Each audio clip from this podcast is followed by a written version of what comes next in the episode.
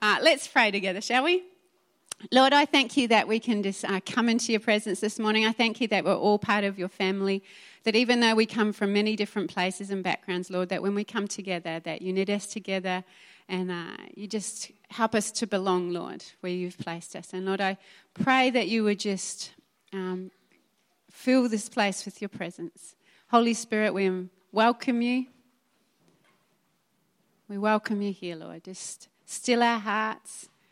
Help us to focus on your word this morning. Help us to focus in on you. And we welcome your presence here, Lord, that you would feel heavy in this place, Lord, that we would know that we've met with you when we leave this place. We pray in Jesus' mighty name. Amen.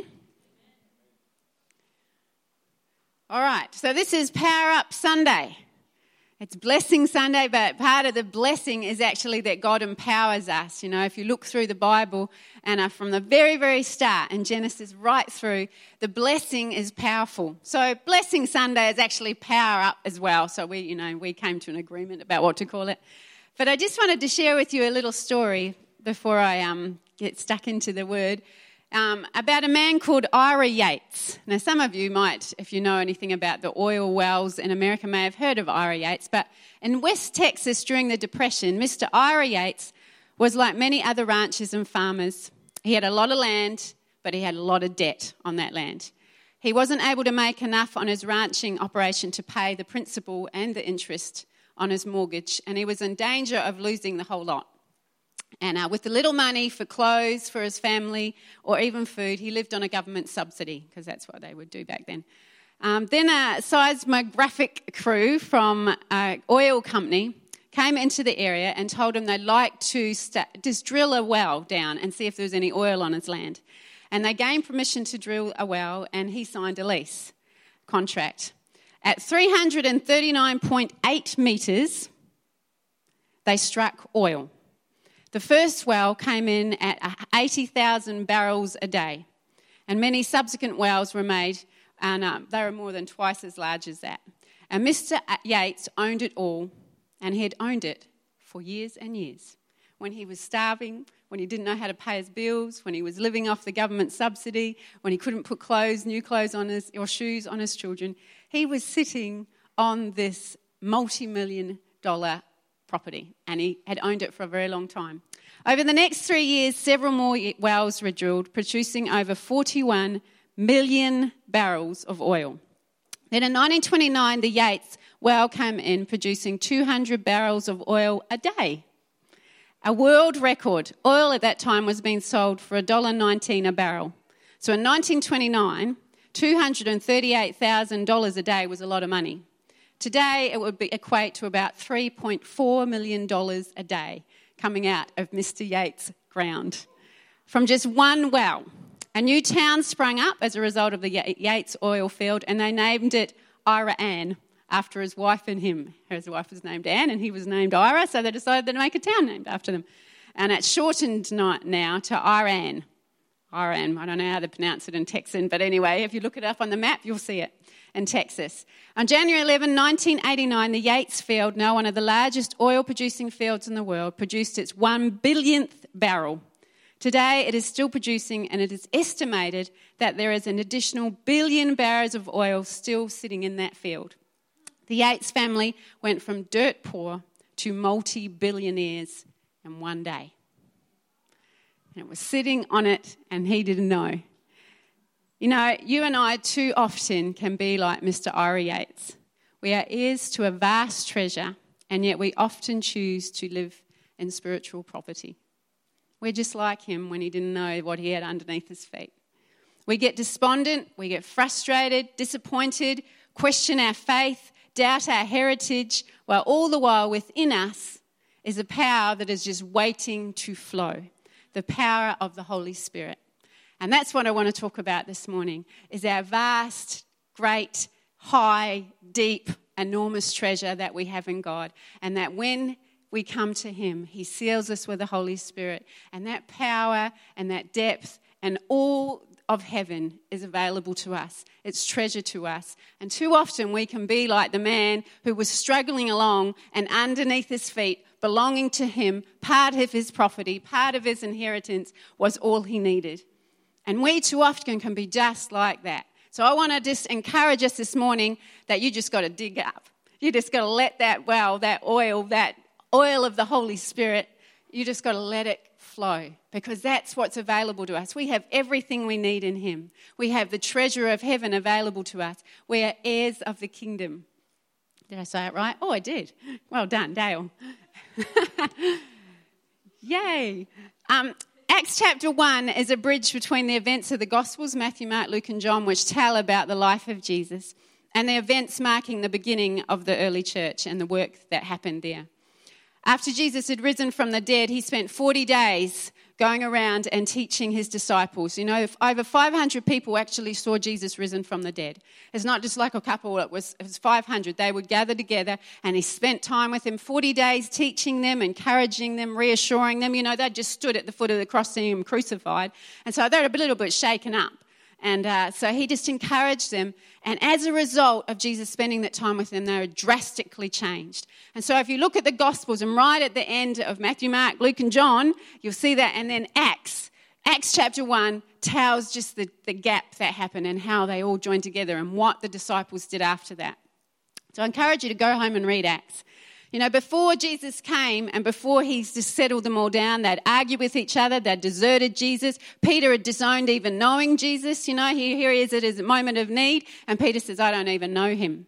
And uh, so when, but when Jesus spent time with them talking and sharing, they heard the more and they believed more and they got really, really, really excited, which is, you know, Jesus walks into their room. The last time they'd seen them, he'd been crucified. He was hanging on a cross dead, and he wanders into their kitchen.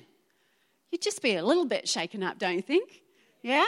Here's, you know, risen Lord, the one that, you know, they, they were like, yeah, we know he's doing miracles and he says he's the Son of God, but well, he really is who he says he is. Yeah, and so they were so excited. They were ready to get out and change the world. And yes, let's go, Jesus. What do you want us to do? We'll tell everybody, everywhere, everything that moves will be out there. And uh, you know what Jesus says? They are ready to go to work. And Jesus says one thing He said, wait. Wait.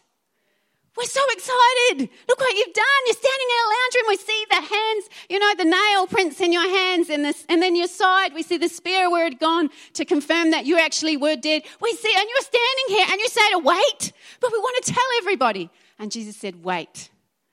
Wait.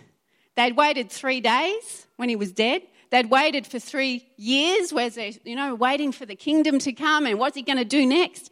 And the people, there is, the Jewish people had waited for generations. But Jesus' word of wisdom to his anxious followers at this crucial juncture in history was wait. Wait. Wait and be patient and let me be in control. Jesus wanted them to wait so they could go forward on the basis of God's power and not their own. God's power and not their own.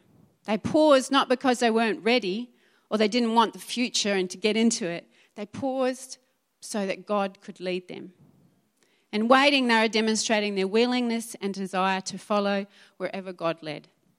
And that is what I want to speak about this morning, is the importance of us just following Holy Spirit's leading, following Him, and some points that just help us to do that. Because we've got this brand new year ahead of us, and there's so much that we can do, and we've like, God, you know, do stuff, and it's a year of restoration. God's spoken that.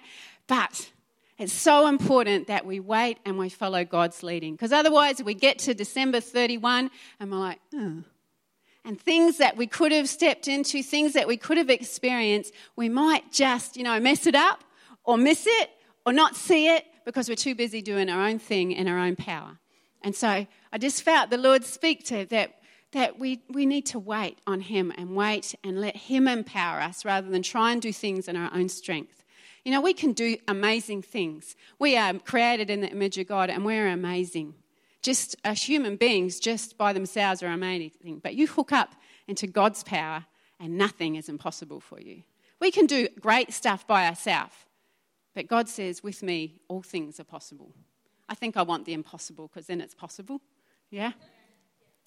So, Luke chapter 24, verse 49 says, Behold, I send the promise of my Father upon you, but tarry or wait in the city of Jerusalem until you are endued with power from on high. There it is. Behold, behold, I send the promise of the Father. Jesus gave a promise to the disciples. He was about to go up to heaven and he was saying goodbye to his disciples, but the last thing he said to them was, Tarry, wait in Jerusalem until you are clothed with power from on high. Acts chapter 1, verse 5 says, For John baptized with water, but in a few days you will be baptized, you will be overflowing, you will be immersed, because that's what baptism means. Baptism means to be immersed with the Holy Spirit with fire, with power from on high. The word power in the Greek in that text means dynamis, which means dynamite power. Dynamite. So when you think of God, He is not this little, you know, bzz, you get a buzz. He is dynamite. He is dynamic. He is life changing. He is life giving power from on high. And too often we run off in our little human strength, and God says, Hang on a minute. I've got power from on high that I will clothe you with straight from heaven everything you need to do the impossible things that I asked you to do. Because most of the time, the things that God asks us to do, we go, How the heck am I going to do that? Even basic things like loving your family when they're annoying you. How do we do that? Power from on high. How do you get up and talk to people when you're a shy little timid thing? power from on high. How do you speak to situations when they look impossible and the circumstances are screaming at you? Power from on high. Because when you are endued, when you are clothed with power of the Holy Spirit on high, you will be changed from the inside out. You will never be the same. It is a life changing, dynamic, dynamo, dynamo power from on high. I'm getting excited now. Can you tell? Because there's this fire that gets on in the inside of you that changes you and makes you just want to shout for God. Where you may have been timid, where you may have been broken, where you may have been beaten up, when you let God on the inside of you, He restores you and He renews you and He refreshes you and amen, He heals you. I am 28 minutes, people. 28 minutes. Last time I spoke, I was running eight minutes. I'm now running 28 minutes straight. I have two more runs and I'm 5Ks. Amen? Now, that may not seem a big thing for people who don't know, but God, He healed me. He healed me so I can run. So I'm kind of excited about that. Yeah, that is a testimony to God's goodness that He restores and He renews. But it's the Holy Spirit because He, he just grabs hold of you and He choof, changes you from the inside out. Amen? Ah. Jesus didn't say maybe or might. He states unequivocally and absolutely, you will receive the Holy Spirit. You will. He doesn't say some, you know, hyper spiritual people over here. He doesn't say the ones that read their Bible every day. He doesn't say the ones that get up at five o'clock and, you know, very, get on their knees. He said, if you come to me, if you come to me and you ask, he, you will receive the Holy Spirit. And I will ask the Father, Jesus said, and he will give you another counselor to be with you forever, the Spirit of truth. You know him, for he lives with you and will be in you. When you ask Jesus to be the Lord of your life, when you get saved, every believer is born again by the Holy Spirit. He dwells in us. Ephesians 1:13 says, "Having believed, you are marked in him with a seal, the promised Holy Spirit." A seal in Bible times means you belong. You belong to God. You belong to God. You're not by yourself anymore. You belong. Therefore, if you are saved, you don't have to struggle and strive to seek the Holy Spirit's indwelling power in you. He's there already. He's a seal, He's a mark on you. But there is a flowing out of that, a baptism of that, an immersing of that seal, that power into you that comes when you're baptized in the Holy Spirit. It's like it's, it's a, you have your salvation and, and Holy Spirit is there, but then there's this whoosh, there's this poomph you know, it's not like a drawing of the power anymore, you know, like a well and you have to draw up. Well, Jesus says it's like a river flowing out of you. You don't have to drag up the strength of God anymore. You don't have to, you know, puddle around. You know, it's like, you, can, you it says it's like a mighty river, mighty river of fire running on the inside of you. When you allow the Holy Spirit to just take over. John the Baptist said, I baptize you with water for repentance, but after me will come one who is more powerful than I, whose sandals I am not fit to carry. He will baptize you with the Holy Spirit and fire. On the day of Pentecost, Peter said, Repent and be baptized, every one of you, in the name of Jesus Christ, for the forgiveness of your sins, and you will receive the gift of the Holy Spirit. This promise is for you and for your children and for all who are far off, as many as the Lord our God calls. Holy Spirit baptism, the Holy Spirit just being us being immersed in His strength and His power is for every one of us. You don't have to feel like, oh, you know, I'm okay without it. I'm okay without just letting God move in me. He wants all of us to experience that. That's His plan. You know, Acts chapter 2, it says, when the day of Pentecost came, they were all together in one place. Jesus had said, Tarry, wait in Jerusalem. And so they went up all together, and there was 120 of them. The rest of them are a little bit freaked out, but 120 remained. And they all went together with the disciples to the upper room. And uh, they, they were in this house and they waited. And they were waiting a little while. It doesn't really say how long, but it wasn't just like they waited and they made a commitment to wait and be obedient to what Jesus had said to them.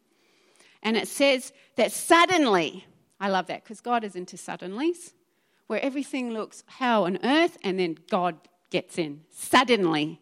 Suddenly, a sound like the blowing of a mighty wind came from heaven and filled the whole house where they were sitting. And they saw what seemed to be tongues of fire that separated and came to rest on each of them. And all of them were filled with the Holy Spirit and began to speak in tongues as the Spirit enabled them. It's like suddenly God came on the scene. And that's what it's like with God. It's like often we go, God, what are you doing? God, what are you doing? And if you just open up and say, Lord, I'm just going to seek you, I make a commitment to just seek you with all my heart. I want everything that you have for me, everything. You know, because often our disbelief and our fear and our just being a little bit slack, you know, and getting and getting distracted by the things of the world takes our commitment away and our focus away, and we miss out on all that God has for us. You know, He wants to clothe us with that power every day of our lives. It's not just back then in 1970 something or 1990 something or 2000 and something for those of you who are younger. It's every day of your life. He wants to clothe you with power, but it takes a commitment to, just like those ones in the upper room are going, we're going to stay here, we're going to wait. We're going to wait for Holy Spirit to come. We're going to wait to be clothed with power, just like Jesus said. And that's what I want to encourage us is wait. Wait till you feel, you know, wait on the presence of God.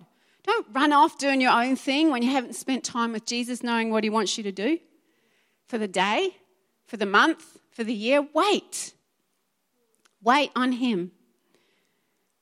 The baptism of the Holy Spirit is one of the many gifts that God has given us. And James 1:17 says every good and perfect gift is from above coming down from the Father. God gives good gifts. He wants to bless us. So we don't have to be afraid of, wow, if I, you know, hook up to God, what's going to happen? Yeah, you're going to be changed, but I tell you what, it's the best ride you've ever been on. Why go along in a little pup pup beaten up, you know, little moped when you can get on a rip roaring Harley Davidson, as I say? Why is pat pat through life when you can be hooked up to the giver of life himself? Why, why settle for this when you can have so much more? I'm here to stir you up this morning. If you've heard this before and gone, oh no, it's not for me or it didn't happen, push into God. He has so much more for us. He says, I want to clothe you with power and boldness and ability and supernatural strength and wisdom and gifts from heaven. You've got no idea what goes on up in heaven. We haven't seen anything yet, but I tell you what, heaven and earth are converging and we have not seen anything yet. There is stuff happening around the world that will make your hair curl. Yeah, it, I tell you, it would. There is angels showing up at meetings. There is miracles breaking out. There is, you know, I can't even say the words. It's just that gets me so excited that God is on the move. He's on the move, and you, you just pull yourself and position yourself. Say, God, I want to be in on what you're doing. I want to be in the center of your will. I don't want to miss out. And I, you know, we sometimes get so bogged down in the everyday life and the everyday things, and we miss because that's exactly what the enemy wants. He says all the cares and distractions and the worries of this life steal what God is trying to do, steals the word that God speaks to us. Seek me. Seek my kingdom, and I'll add all those other things that you stress about to you. But seek me first, and my kingdom, and my righteousness, and I'll add all those things. But seek me first. I'll sort out your crazy family situation. I'll sort out your finances. I'll sort out your job and your studies. I'll sort out your partner. I'll bring that awesome, hunky, spunky man along. Come on now. Or that awesome little, you know, hottie for boys that are looking for a woman. I'll sort it out. If you seek me first, I will. Yeah? That's God. That's God. But He says, Seek me first and seek to just wait on me, and I will clothe you with everything you need. Jesus' promise of the Holy Spirit and the power He gives is a transforming, liberating, redeeming, life changing power that can change the course of nations, history, you and me, this church, and this community. This community. It's not just a power of miracles that Holy Spirit brings, He also gives us power that cha- brings courage and boldness, confidence, insight, ability, and authority. I'm a living testimony of that. You will not go and talk to my mum at morning tea about what I used to be like before God got a hold of me. Honest, go and ask her what I was like. I would walk in last, I would put my head down. I see photos and I go, oh my goodness. You know, something happened in my teenage years. When I was seven, I would get on the bus and tell everybody that Jesus was coming back and you better watch for him in the clouds. But then something happened and, and it, took a few years to get it back again. You know, I got hit with sicknesses, I got hit with just self esteem issues, I got hit with abuse stuff, all sorts of crappy stuff happened. And then God got a hold of me when I was about 18 years old, and bang, I was never the same. And you know what it was? It was just knowing that I was so deeply loved and then coming to know Holy Spirit. He's the, you know, one of the Trinity Father, Son, Holy Spirit. And we need to know him because he's the one that reminds us of the things that Jesus did. When you read the word, he's the one that helps you understand. He's the one you come into God's presence and you can feel him. It's not just a head thing. It's that you can experience the power of God. I was saying, you know, if you put your finger in a light socket, stuck it right in there, you would feel something, wouldn't you? Just a bit.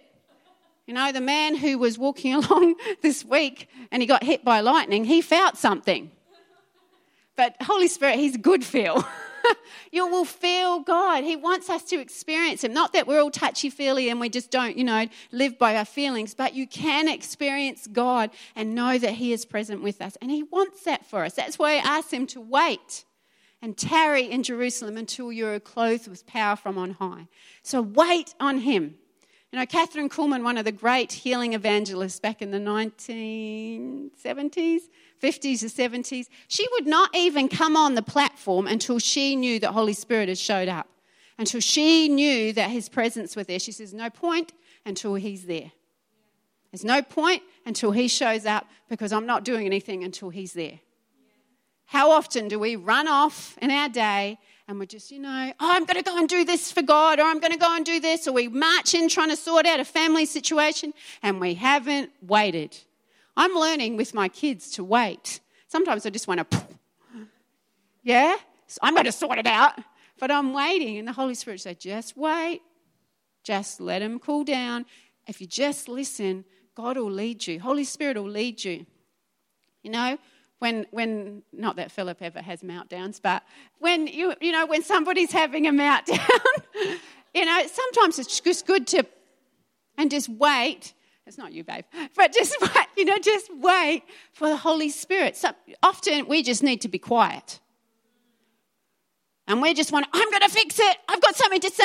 I can sort it out. Mm, mm, mm, just wait. If you're not clothed and anointing to handle that situation, you better just be quiet.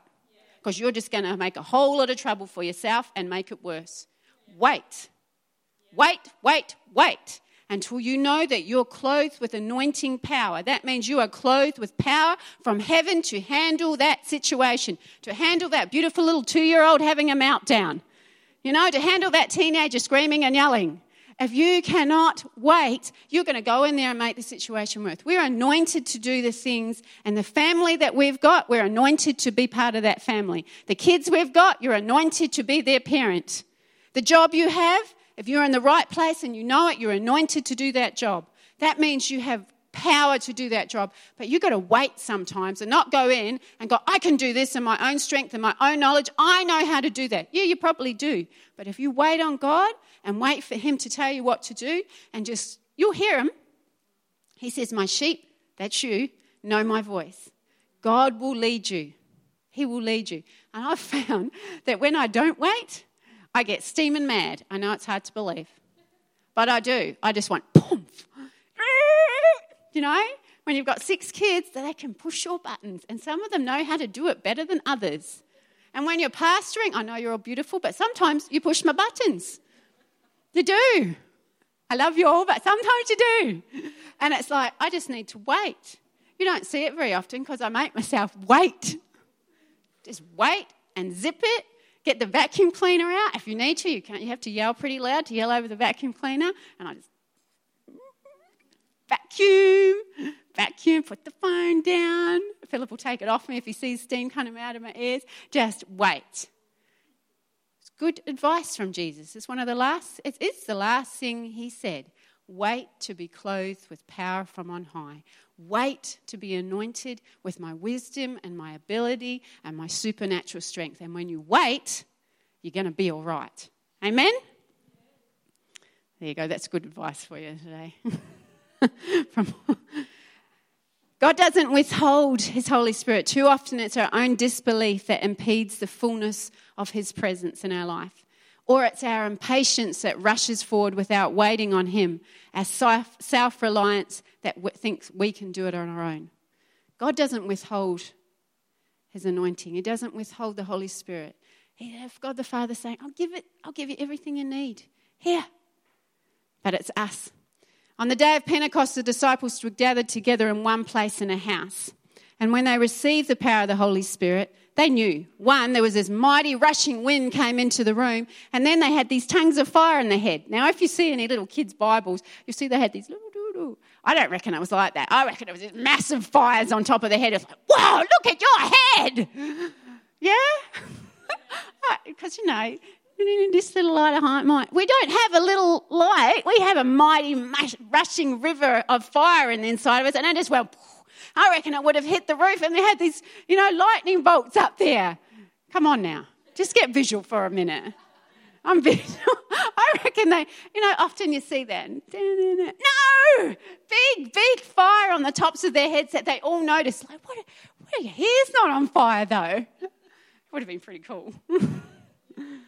Now, wouldn't you get a shock if you turned to the person next to you and saw fire in their head? Come on. Come on. Yeah. But it was so they knew because they'd never heard, uh, you know, this before. They heard about the Holy Spirit coming and speaking to people, but to be clothed with power and feel it on the inside and have it shooting out your head, now that was something dif- different. So they needed to see. And then they started to speak with other tongues. It was a heavenly language that they were given, where they, you know, you think about it. If you saw somebody with fire on the top of their heads right now, would you have words to express that? What? da. So God just gave him a heavenly language to be able to express all of what heaven was. Come on. God's got a sense of humour, I reckon. he was like, You can't express in English or Arabic or Jewish or Hebrew or whatever, Greek, what I'm going to do. So I'm going to give you a special heavenly language to express what I do on the inside of you. And that's what tongues is all about. Gee, that's revelation just right there and then. That's, you know, we can't express with our own words. So God gives us a heavenly language so we can express what's going on on the inside of us. And boom, it comes out. And, you know, we're, mm, I don't want to say that. I sound funny. Mm, here it comes. So don't be afraid. God does that. When you say, God, clothe them with power and high, and then you get these funny words come out of your mouth, that's just because you don't know how to explain it in your language. Well, I feel like blah, blah, blah, blah, blah. you know? So it's all good.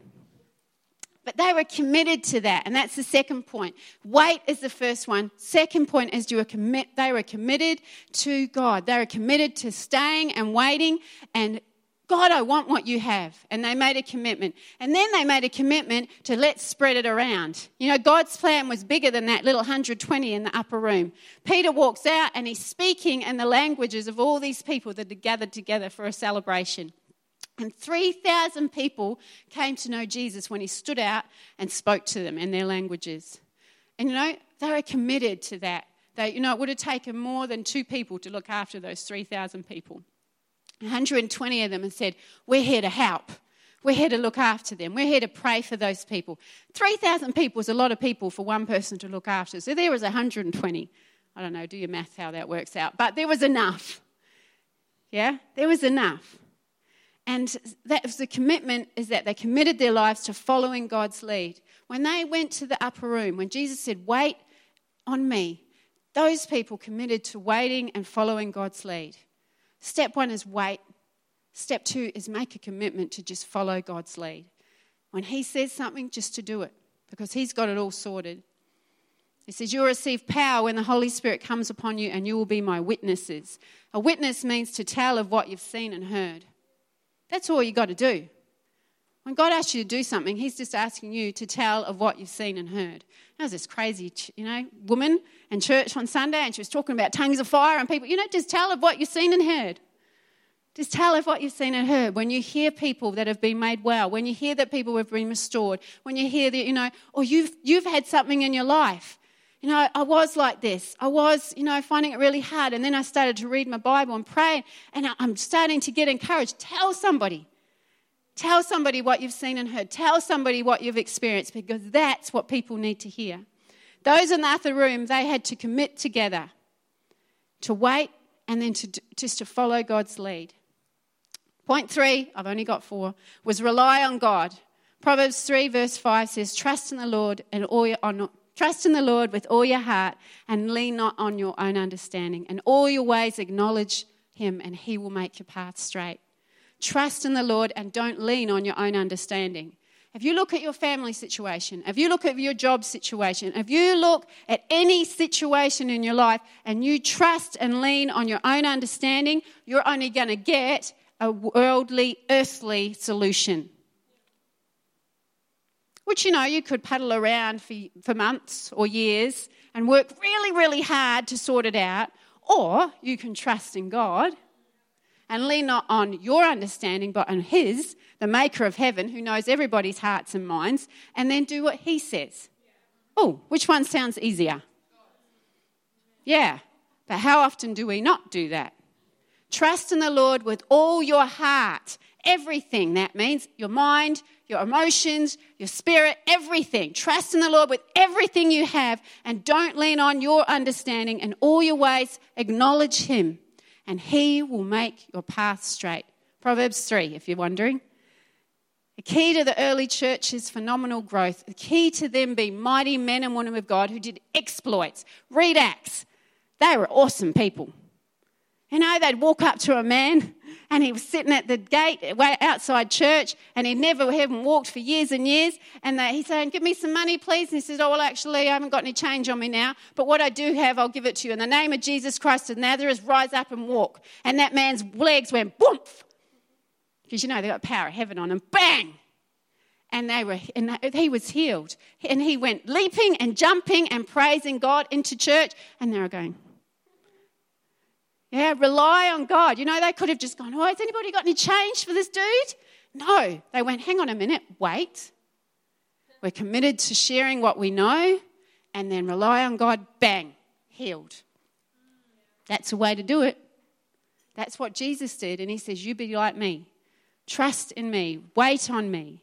Their effectiveness, effectiveness in carrying out their mission was ensured by their willingness to rely on God, not their own understanding, not their fix it not their ability. In a state of confusion and uncertainty in which Jesus' followers found themselves, they desperately needed reassurance. And God said, I'll give it. I'll give you. I won't leave you by yourself. You've had Jesus with you for three years, been hanging out with him, and, then, and I'm not going to leave you alone when he goes to heaven. I give the Holy Spirit. I'll give the Holy Spirit so you're not alone. You're never alone. I'm with you always. You just have to wait on me Commit yourself to following me, rely on me, and I'm there. I'm always there, but half the time you miss me. I'm always there. You know, he's a gentle, quiet whisper often. Sometimes you'll yell, you know, but most of the time he's just a gentle, quiet whisper. We cannot do what God calls us to do, even if it's just being a parent, which is not just. You know, or, or a daughter, or a husband, or a wife, or whatever we are, you know, a friend. We cannot do it the way that God created us to be without God being in the middle of it, without that Zoe life, that life of heaven life. You can't do it if you don't rely on God. Because He says, I'll give you the power to live that way. Holy Spirit empowers, renews, refreshes, and restores. He releases joy in the midst of sorrow, victory, and defeat. You know, when my brother Sean was killed in a plane crash back in 2000, um, it, it was crappy. Yeah, he was on his way to work and his plane crashes, and you're wondering what's happening. And it's like, how do you get through that? And the Holy Spirit is the one that helps you in those times. Joy in the midst of sorrow. And He starts to speak to you and encourage you. You know, how do you face those things without God's help? Well, people do, but often people don't make it. You know? Mum, I remember she shared with me about often the, when, when children have died, the mums just don't make it. They either get sick with some terminal disease a few years later or they commit suicide. They just struggle to recover. They struggle to recover. But Holy Spirit, God, He, he just encourages us. He speaks to us. He heals our hearts. And I remember standing there, and I, I, we just found out that Sean's plane had crashed and there was no survivors. And I remember coming out, and the sun was rising because we'd been up all night. And God just said, It's okay. You're going to be all right. It's going to be hard and tough for a while, but you're going to be all right. Now, you can trust in God or you can give way to all the other stuff. I chose to trust God. You know? And when, when we were offered that we could go for a flight and the same plane that had crashed up to plant a tree where, where Sean's workmates and him had worked from, away up in Laverton, Leonora, Leonora, I would be like, no, do I really want to get on a plane again? But the Holy Spirit just said, go on the plane. I don't want this to be something that gives way to fear.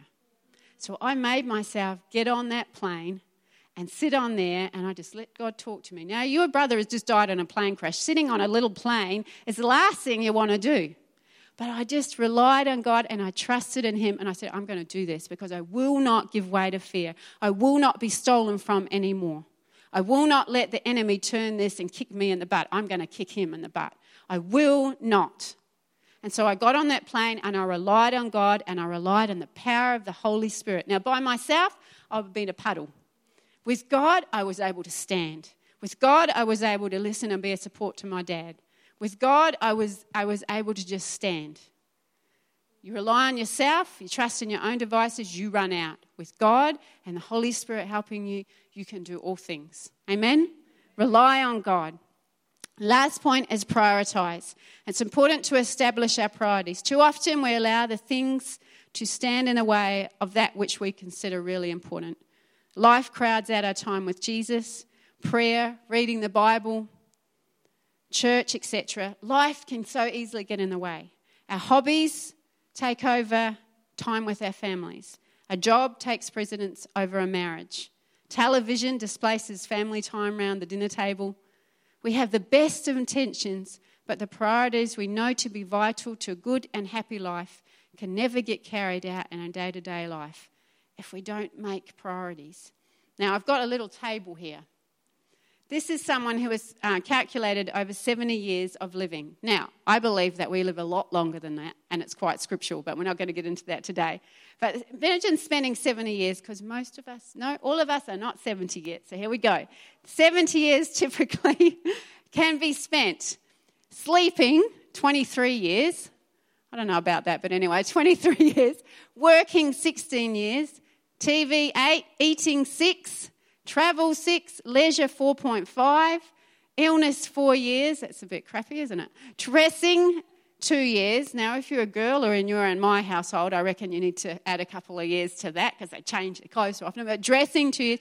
And then religion or relationship, because I'm not into religion, but I'm into relationship with Jesus, 0.5 years. Have a look again. What do we spend our life doing? Sleeping and eating and working.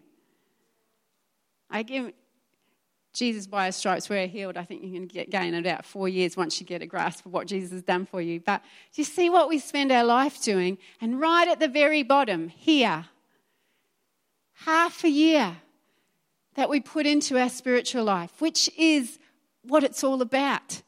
We are not a not a spiritual being. We are spiritual beings. You can't separate our physical life and our emotional life from our spirit. If you have them all together, God says that He will give us life and life abundantly. You have your little way of doing things, but He says, You hook up to me and I will give you life. So I just want to challenge you with that because you just go, Oh, do I spend that much time watching TV? On the internet? Facebooking? On my phone?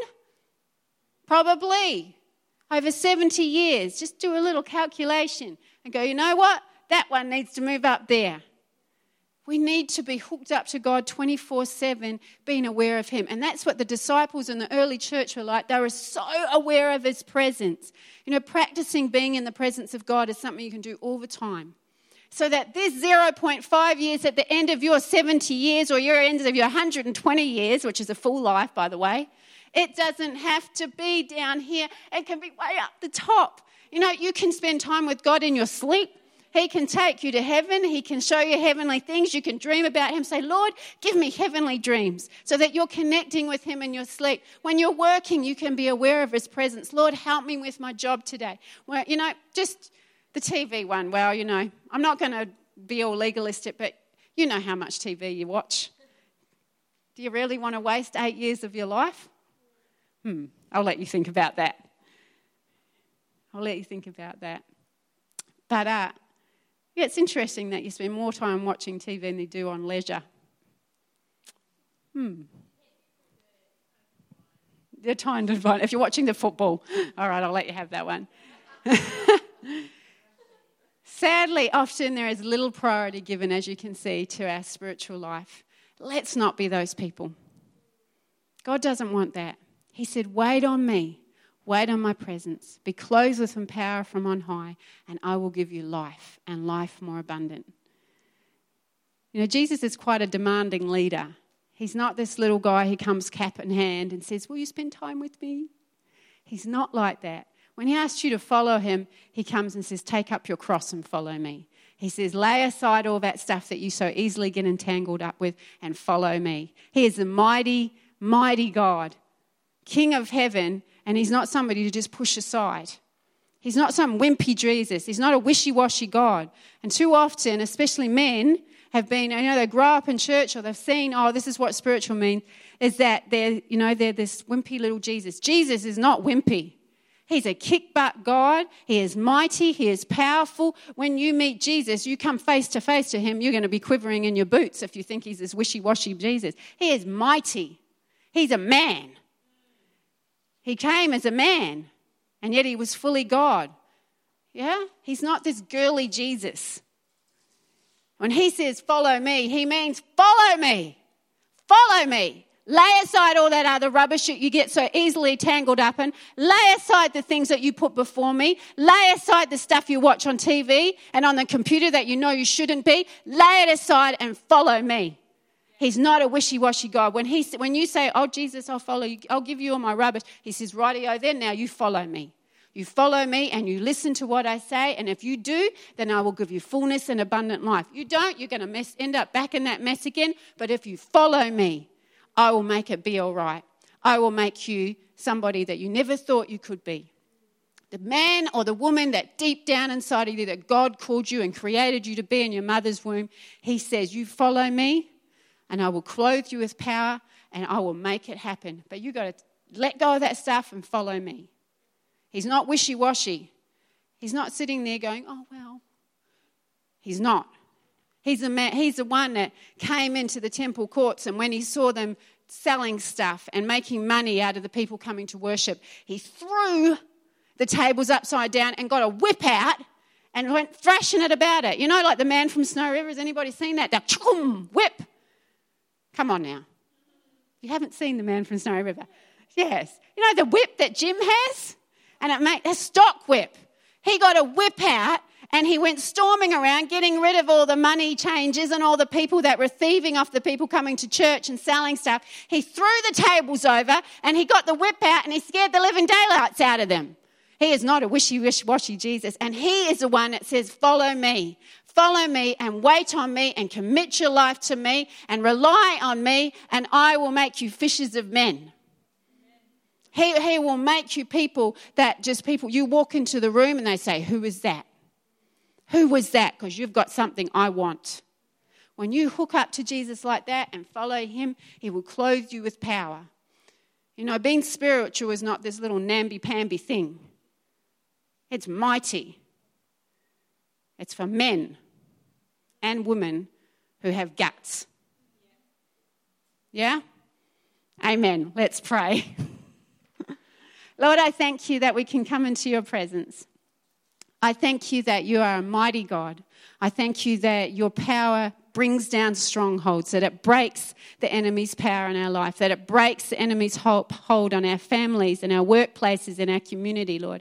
That you are a mighty God, and you said that you would clothe us with power from on high. And Holy Spirit, I pray as we seek you, as we wait upon you, as we commit our lives to you, that you would clothe us with power from on high. Lord, that we would set our focus upon you.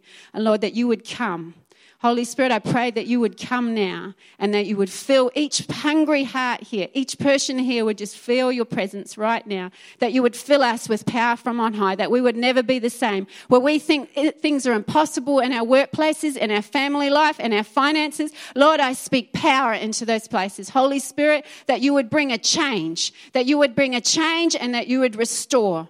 Lord, because you are mighty to bringing down strongholds in our lives. Lord, I thank you for strongholds being broken right now. Right now and family generational stuff being broken right now where things where there has been divorce where there has been abuse where there has been hardship where there has been lack. I just cut that off in the name of jesus. And lord i pray that you would just bring life and life abundant into those situations, so that we would go from this place knowing that we have met you. When we walk into our family situations, that we would know that you're there. We would wait on you before we open our mouths, before we do anything. We'd wait on you, Lord. Let us know your presence. Let us know your comfort and your peace. But Lord, let us know that you are powerful and that we don't want to mess around with you and miss out. We pray in Jesus' mighty name. Amen.